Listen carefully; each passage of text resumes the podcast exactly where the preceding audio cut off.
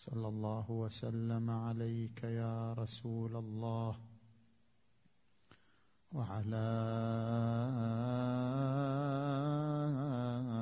أهل بيتك المنتجبين يا ليتنا كنا معكم فنفوز فوزا عظيما أعوذ بالله من الشيطان الغوي الرجيم. بسم الله الرحمن الرحيم. ونفس وما سواها فألهمها فجورها وتقواها. أعوذ صدق الله العلي العظيم.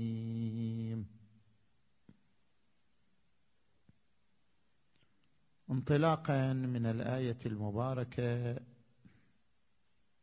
نتحدث في محاور ثلاثة. في علاقة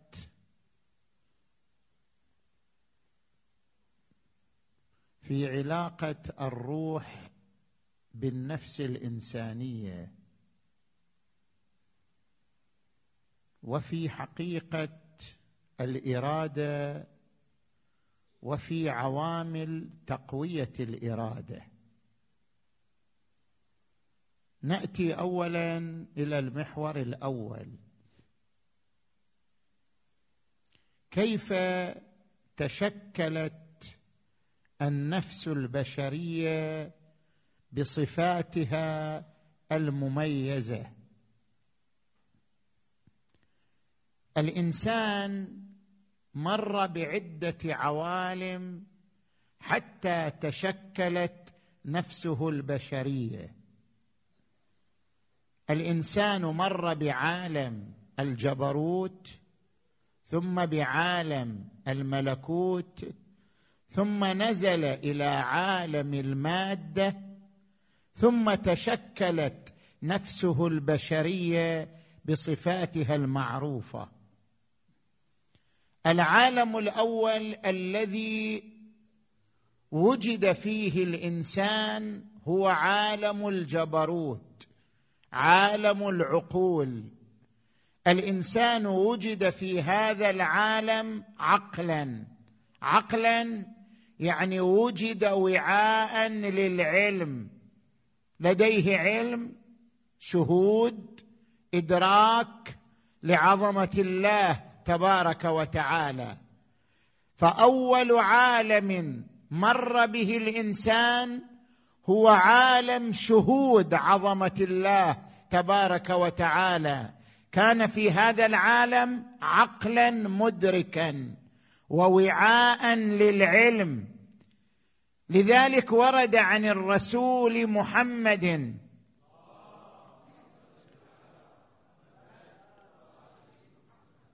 أول ما خلق الله العقل فقال له أقبل فأقبل ثم قال له أدبر فأدبر قال بك أثيب وبك أعاقب. المرحلة الثانية مرحلة عالم الملكوت. انتقل الإنسان من كونه عقلا إلى كونه روحا. ما هي وظيفة الروح؟ الروح وجود مجرد من الزمن والمكان مجرد من أبعاد المادة. الروح وجود يسبح الله ويهلله. وجود يحفظ الميثاق. لذلك يسمى بعالم يسمى عالم الملكوت عالم الميثاق. وتشير إليه هذه الآية المباركة واذا اخذ الله من بني آدم من ظهورهم ذريتهم ثم اشهدهم على انفسهم. الست بربكم؟ قالوا بلى. اذا عالم الملكوت الذي سبق عالم المادة كان عالم الأرواح والأرواح في ذلك العالم وجودات تسبح الله تقدسه لما أدركت من عظمته وجلاله تبارك وتعالى. وهذا العالم عالم الملكوت يعبر عنه بعالم الميثاق. لاحظوا الآية المباركة عندما تقول فسبحان الذي بيده ملكوت كل شيء. كل شيء له ملكوت وملكوته سبق وجود الماده سبق وجود الأبعاد. ملكوته بروحه التي كانت موجودة متحققة في عالم الملكوت عالم الأرواح. القرآن الكريم يقول ولقد جئتمونا فرادا كما خلقناكم أول مرة. شنو معنى هذه الآية؟ يعني الإنسان خلق مرتين أول مرة وثاني مرة. المرة الثانية ما خلق مفردا. المرة الثانية هي وجوده وليدا وجوده جسدا. هذه المرة ما جاء الإنسان مفردا جاء بأب بأم ضمن مجتمع ضمن أبعاد مادية. اذا المرة الثانية التي خلق فيها الإنسان هي عندما خرج من بطن أمه. هذه المرة الثانية. وفي هذه المرة ما كان مفرد كان عن أب وأم.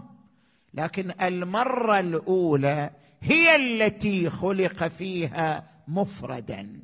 ما هي المرة الأولى التي خلق فيها الإنسان مفردا؟ هي عندما كان روحا في عالم الملكوت. لم يكن معه أب ولا أم ولا مجتمع هو وحده وجود مجرد يسبح الله ويهلله. ولذلك عندما تنطلق الروح بعد الموت يأتي هذا الخطاب من الله ولقد جئتمونا فرادا بلا أب بلا أم كما خلقناكم أول مرة. أي عندما برأناكم في عالم الأرواح كنتم فرادا الآن أيضا جئتمونا فرادا كما خلقناكم أول مرة. زين. ثم الإنسان يجي إلى عالم المادة.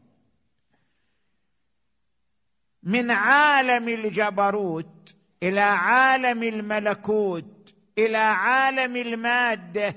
كيف يأتي الإنسان إلى عالم المادة؟ القرآن الكريم يقول وإن من شيء إلا عندنا خزائنه وما ننزله إلا بقدر معلوم. انت كنت في عالم نزلت إلى عالم آخر. هذا العالم الذي أنت فيه عالم نزول وليس عالم صعود. أنت نزلت من عالم إلى عالم وكل شيء وأنت من الأشياء.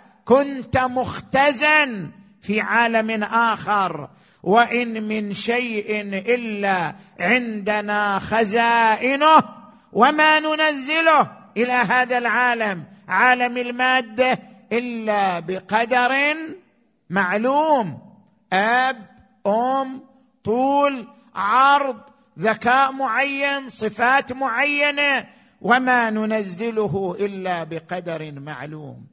نزل الإنسان إلى عالم المادة. كيف نزل إلى عالم المادة؟ اولا مر الإنسان في عالم المادة بالمرحلة الجنينية. في هذه المرحلة المرحلة الجنينية تكونت النفس النفس غير الروح. الروح سبقت النفس. النفس نتاج عالم المادة. الروح سابقة على عالم المادة. أما النفس فهي نتاج عالم المادة. كيف حصل ذلك؟ لاحظوا. هذه البويضة الملقحة هي أول خطوة من خطوات مرحلة عالم المادة. البويضة الملقحة لعقت بجدار الرحم. لما علقت بجدار الرحم قال عنها تبارك وتعالى لقد خلقنا الإنسان من سلالة من طين ثم جعلناه نطفة في قرار مكين. بدأ ينتقل من حالة إلى حالة يعبر عنها الفلاسفة بالحركة الجوهرية في صميم المادة. كيف يعني الحركة الجوهرية في صميم المادة؟ الحركة أقسام. هناك حركة مكانية هناك حركة زمانية هناك حركة كيفية هناك حركة جوهرية. أنت الآن تنتقل من كرسي إلى كرسي هذه حركة مكانية. أنت تنتقل من مرحلة الشباب إلى مرحلة الكهولة هذه حركة زمانية. حركة مكانية حركة زمانية. اللون عندما ينتقل من شدة إلى ضعف أو من ضعف إلى شدة لون التفاحة ينتقل من الخضرة إلى الصفرة. هذه يسموها حركة كيفية. وعندنا حركة جوهرية. ما هي الحركة الجوهرية؟ حركة الوجود. في صميم ذاته. النطفة تتحرك. مو تتحرك حركة مكانية. لا.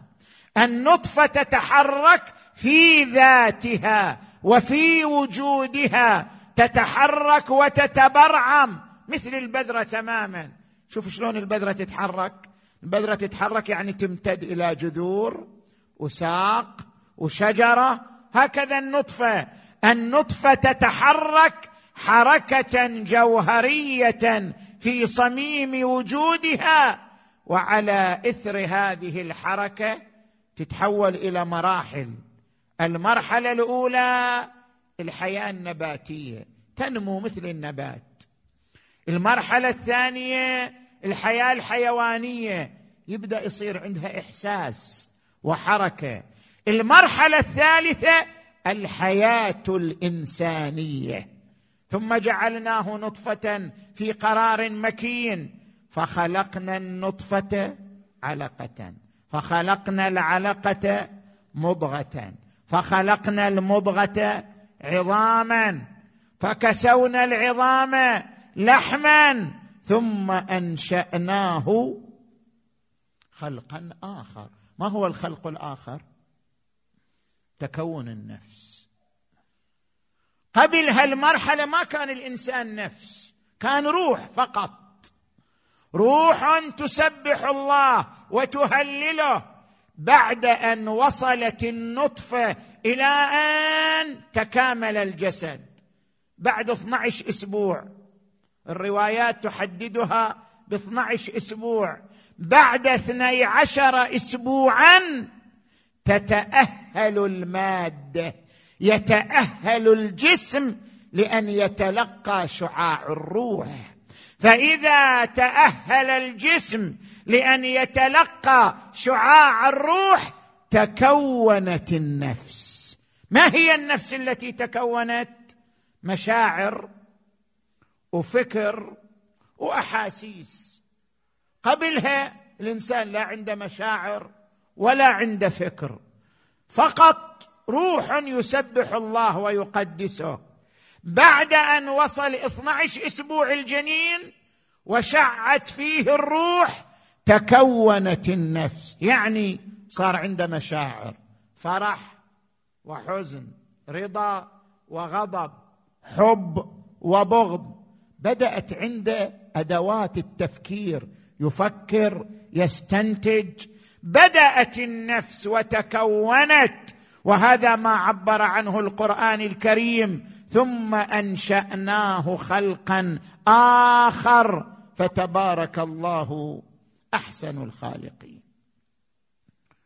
نجي الآن إلى المحور الثاني من حديثنا.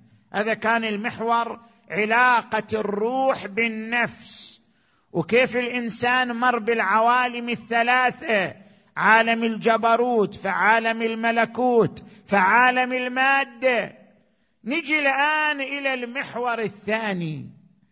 ما هي أبرز صفة تمثل الإنسان؟ شو اللي يميز الإنسان عن غيره؟ ما هي أبرز صفة وأظهر صفة تمثل هذا الإنسان وتميزه عن غيره؟ الإرادة. إنسانية الإنسان بالإرادة. من يمتلك الإرادة فهو إنسان حقيقي. هذه الميزة الحقيقية أن للإنسان إرادة. ما هي الإرادة؟ الاراده ماذا تعني؟ الإرادة يعرفها العلماء بإعمال القدرة أو إشارة الدماغ. كيف يعني؟ الإنسان إذا أراد شيء يمر بعدة مقدمات. المقدمة الأولى تصور الشيء. أتصور. أنا الآن أريد أجي إلى المنتدى أستمع المحاضرة. اولا أتصور الذهاب إلى المنتدى. بعدين تجي الخطوة الثانية التصديق بالفائدة. تصير عندي قناعة بأن ذهابي في المنتدى فيه فائدة. يعني أستمع محاضرة مفيدة مو محاضرة مخربطة. محاضرة مفيدة أستفيد منها. اذا أتصور اولا الذهاب إلى المنتدى. ثانيا تجي الخطوة الثانية أن أقتنع بأن في الذهاب فائدة. بعدين تجي الخطوة الثالثة الرغبة في الذهاب. بعدين تجي الخطوة الرابعة دفع الموانع. أجي أفكر أكو موانع تمنعني من الذهاب؟ هل هناك عوائق تحجزني؟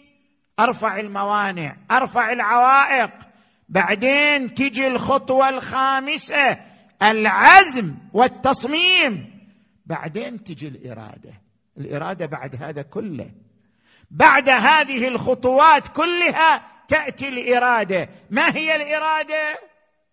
بحسب التعريف العلمي الإشارة من الدماغ إلى الأعصاب بالحركة. الدماغ يعطي إشارة للأعصاب.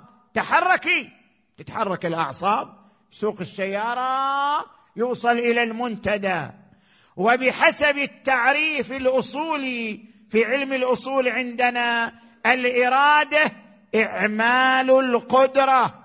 يعني أن النفس البشرية تفعل قدرتها من خلال الجسم فيحدث العمل فيأتي الإنسان إلى المنتدى كما تصور وصدق. اذا الإرادة حركة عملية إعمال القدرة التي يترتب عليها العمل. زين. نجي إلى المحور الأخير لا أطيل عليكم. كثير من الناس يقول أنا ضعيف الإرادة. كيف أمتلك إرادة قوية؟ أنا ضعيف الإرادة أمام التدخين. ما أقدر ما أدخن. زين؟ أنا ضعيف الإرادة أمام الأرجيلة. مو الشكل كثير من الناس مع الأرجيلة تذهب الإرادة. خلاص. من يشوف الارجيله بعد ما يقدر. إلا أن يرجل. زين؟ إرادته ضعيفة أمام الارجيله إرادته ضعيفة أمام التدخين. أو إرادته ضعيفة أمام الشهوات أمام الإغراءات. إذا يتعرض لإغراءات عاطفية أو يتعرض لإثارات جنسية تنهار إرادته. إرادته ضعيفة أمام الإغراءات. أو إرادته ضعيفة أمام الأموال. إذا رأى بريق الأموال ينهار ما يتحمل. اذا كثير من الناس يقول لك أنا ضعيف الإرادة. ما أمتلك إرادة أمام غريزتي أمام شهوتي. كيف أكون الإرادة. كيف أجعل من إرادتي إرادة صامدة شامخة أمام هذه الإغراءات والإثارات؟ جاء رجل إلى الإمام الصادق عليه السلام. قال يا أبا عبد الله إني مبتلى بأكل الطين. مثل ما هذا مبتلى بالأرجيلة نفس الشيء. ذاك مبتلى بالطين حب ياكل طين. زين. كيف أتخلص من هذا الأمر؟ أكل طين كيف أتخلص؟ قال إنها عزمة من عزمات الرجال. أنت ما عندك إرادة. لو عندك إرادة تخلص من هذا بدقيقة واحدة. إنها عزمة من عزمات الرجال. خلي يصير عندك عزيمة. وتترك أكل الطين ما يريد لها شيء آخر. كيف تتكون هذه العزيمة؟ كيف تكون لديك عزيمة صامدة؟ أمام الشهوة أمام الغريزة أمام التدخين أمام أي شيء آخر. هنا العلماء الروحانيون يذكرون عدة عوامل وأسباب لتقوية الإرادة لتعميق الإرادة. العامل الأول ما يعبر عنه في علم النفس بالتلقين النفسي. عملية التلقين النفسي عامل مهم في خلق الإرادة. كيف يعني التلقين النفسي؟ شوف مثلا الآن الإعلام. الإعلام الغربي إذا يريد يحرك الناس نحو قضية معينة ماذا يصنع؟ يصنع عملية تلقين. جميع وسائل الإعلام تتحرك ضد شخص أو تأييد لشخص أو ضد دولة أو تأييد لدولة. إذا كل وسائل الإعلام تحركت خلال أيام معينة ينتشر جو معين تحصل عملية تلقين بشكل تلقائي أوتوماتيكي الناس يقتنعون. فعلا الشيء هذا حاصل. فعلا هذا الحدث واقع. لماذا؟ لأن كل الإعلام أثاره. أنت بدل الإعلام الخارجي خلي يصير عندك إعلام داخلي. عملية التلقين هي عملية إعلام. هي إعلام عملية إعلامية لكن عملية داخلية. كرر الشيء على نفسك مرارا. مثلا أنا ما عندي إرادة أجلس لصلاة الفجر. كيف تصير عندي إرادة أجلس لصلاة الفجر؟ أحتاج لعملية تلقين بمعنى أكرر على نفسي دائما وفي عدة أوقات وبأساليب مختلفة أكرر على نفسي أهمية صلاة الفجر. أهمية ثواب صلاة الفجر. خطر النوم عن صلاة الفجر. إذا كررت على نفسي هذه المعلومات بأوقات مختلفة تصير عملية إعلام لكن إعلام داخلي. ونتيجة هذا الإعلام المتكرر تقوى إرادتي نحو هذا الأمر الذي أريد أن أحصل عليه. زين. لاحظوا الآية المباركة عندما تقول وأما من خاف مقام ربه ونهى النفس كيف ينهاها؟ بالتلقين.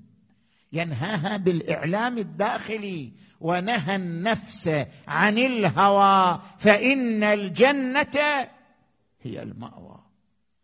العامل الثاني الجو الجماعي. أنا إذا أجلس بالبيت ما أقرأ دعاء. ما أتشجع ما يصير عندي ما يصير عندي رغبة في قراءة الدعاء. لكن إذا دحرت حضرت المسجد ورأيت الجميع يشتغلون بالدعاء الجو الجماعي يخلق عندي إرادة. من عوامل الإرادة الجو الجماعي. لماذا الإسلام يحث على صلاة الجماعة؟ لأن صلاة الجماعة عامل من عوامل قوة الإرادة. لماذا الإسلام يحث على الحج؟ الحج جو جماعي صلاة الجماعة جو جماعي الدعاء جو جماعي الأجواء الجماعية تصنع الإرادة تخلق الإرادة. الإنسان وحده لا يتشجع أن يمارس القربات لكنه يتشجع عندما يخضع لجو جماعي يصنع في نفسه قوة الإرادة. نجي إلى العامل الثالث. العامل الثالث التدريب العملي. تحتاج أنت تخضع لتدريب. هناك كلمة يذكرها علماء العرفان يقولون اللذة في ترك اللذة. كيف انت تقاوم اللذة؟ تقاوم اللذة المادية باللذة الروحية اللذة في ترك اللذة. الصوم تدريب عملي على ترك اللذة المادية واكتساب اللذة الروحية. الإنسان عندما يصوم ويجتنب كل الملذات فهو يمارس لذة روحية بالتجرد من اللذة المادية. كتب عليكم الصيام كما كتب على الذين من قبلكم لعلكم تتقون. اذا من عوامل تقوية الإرادة أن تمارس الصوم حتى تقوى إرادتك حتى تنصقل إرادتك. هذه عوامل لتقوية الإرادة.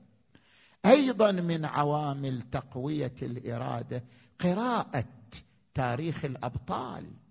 عندما يقرأ الإنسان تاريخ الأبطال أبطال قوة الإرادة أبطال قوة الصمود من خلالهم يكتسب قوة الإرادة.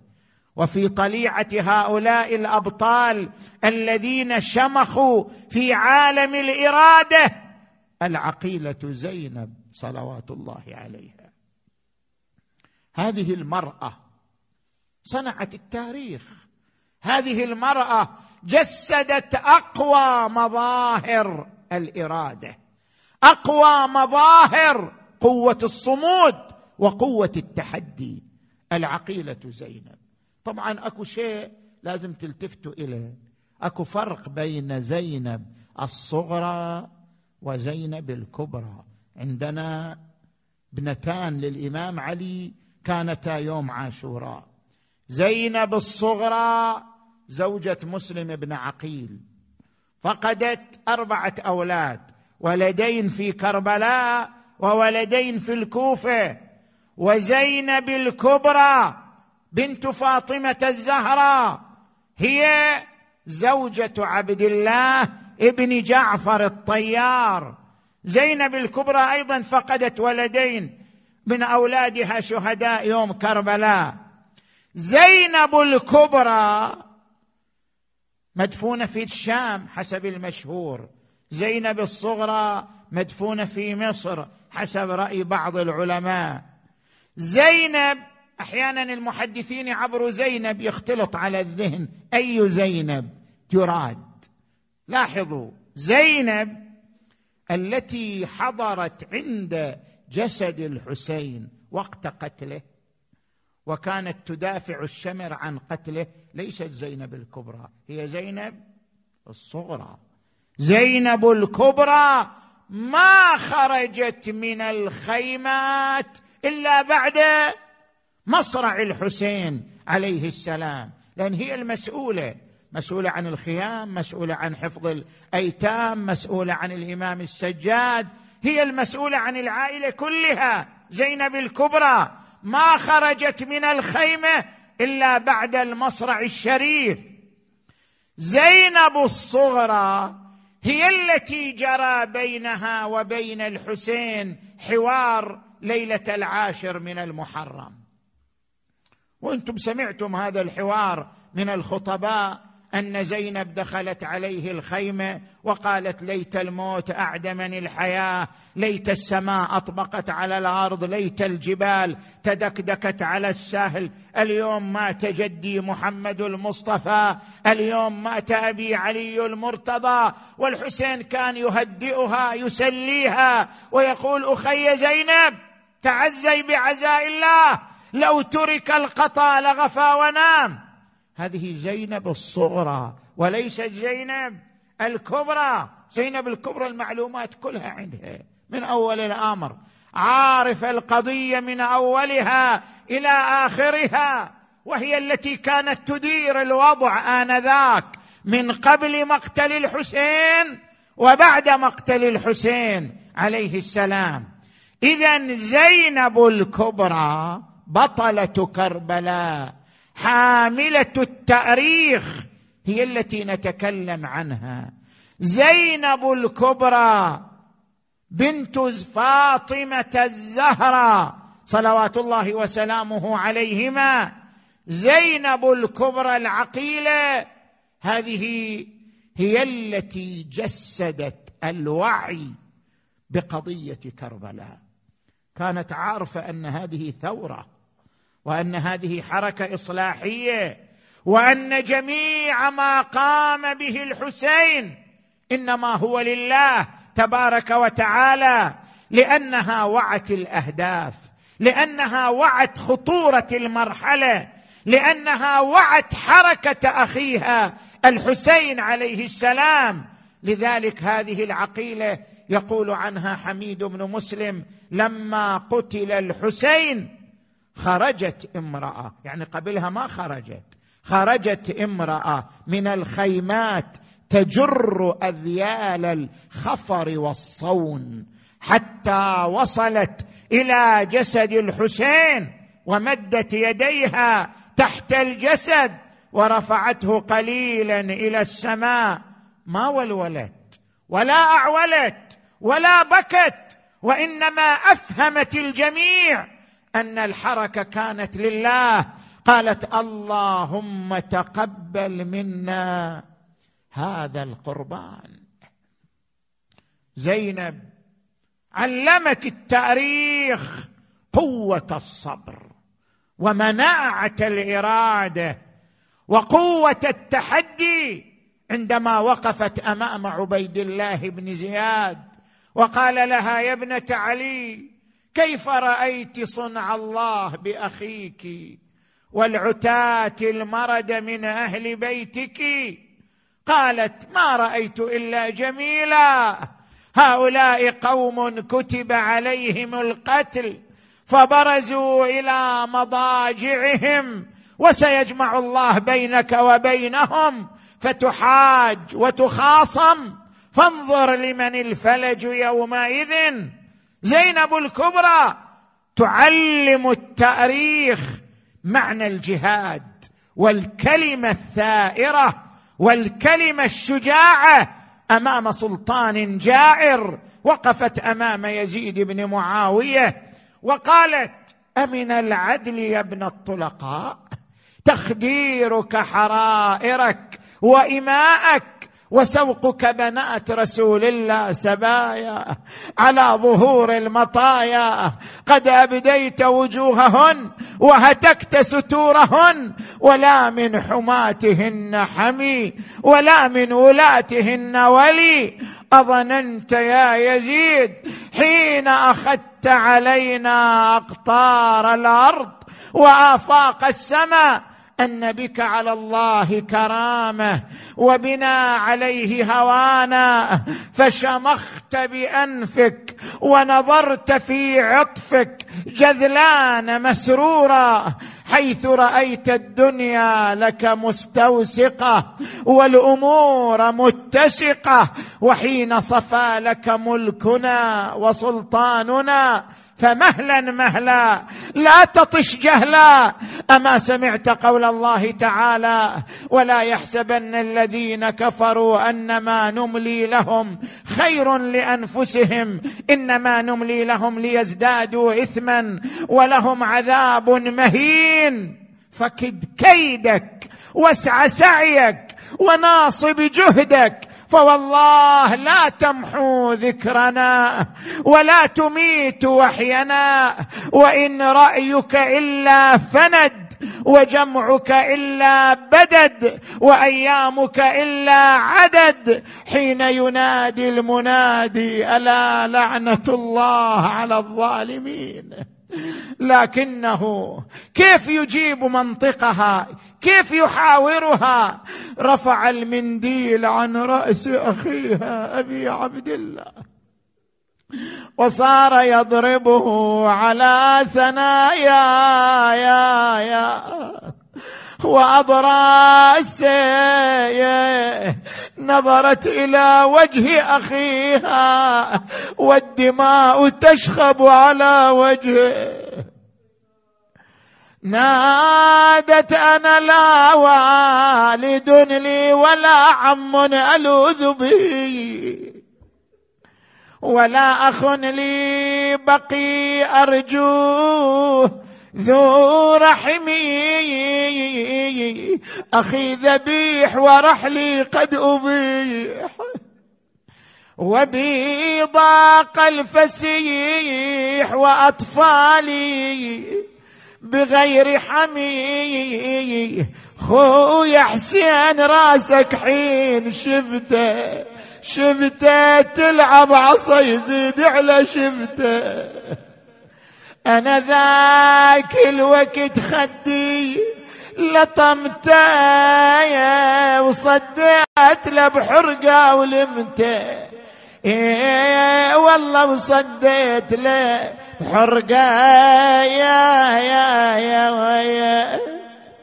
يا أليمته يا ويا شلت يمينك يا ضربته وأعظم ما يشجي الغيور دخولها إلى مجلس ما بارح اللهو والخمر. يا الله. اللهم بحق زينب العقيلة. اللهم بحق الحسين الوجيه وجده وأبيه وأمه وأخيه والتسعة من بنيه.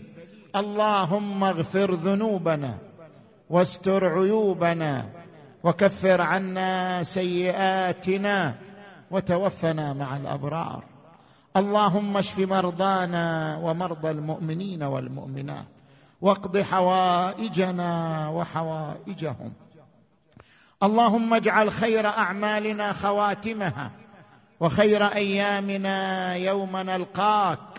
اللهم صل على محمد وآل محمد اللهم كن لوليك الحجة بن الحسن صلواتك عليه وعلى آبائه في هذه الساعة وفي كل ساعة وليا وحافظا وقائدا وناصرا ودليلا وعينا حتى تسكنه أرضك طوعا.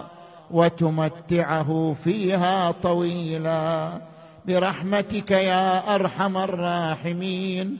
وإلى أرواح أمواتكم وأموات المؤسسين والمؤمنين والمؤمنات الفاتحة تسبقها الصلوات.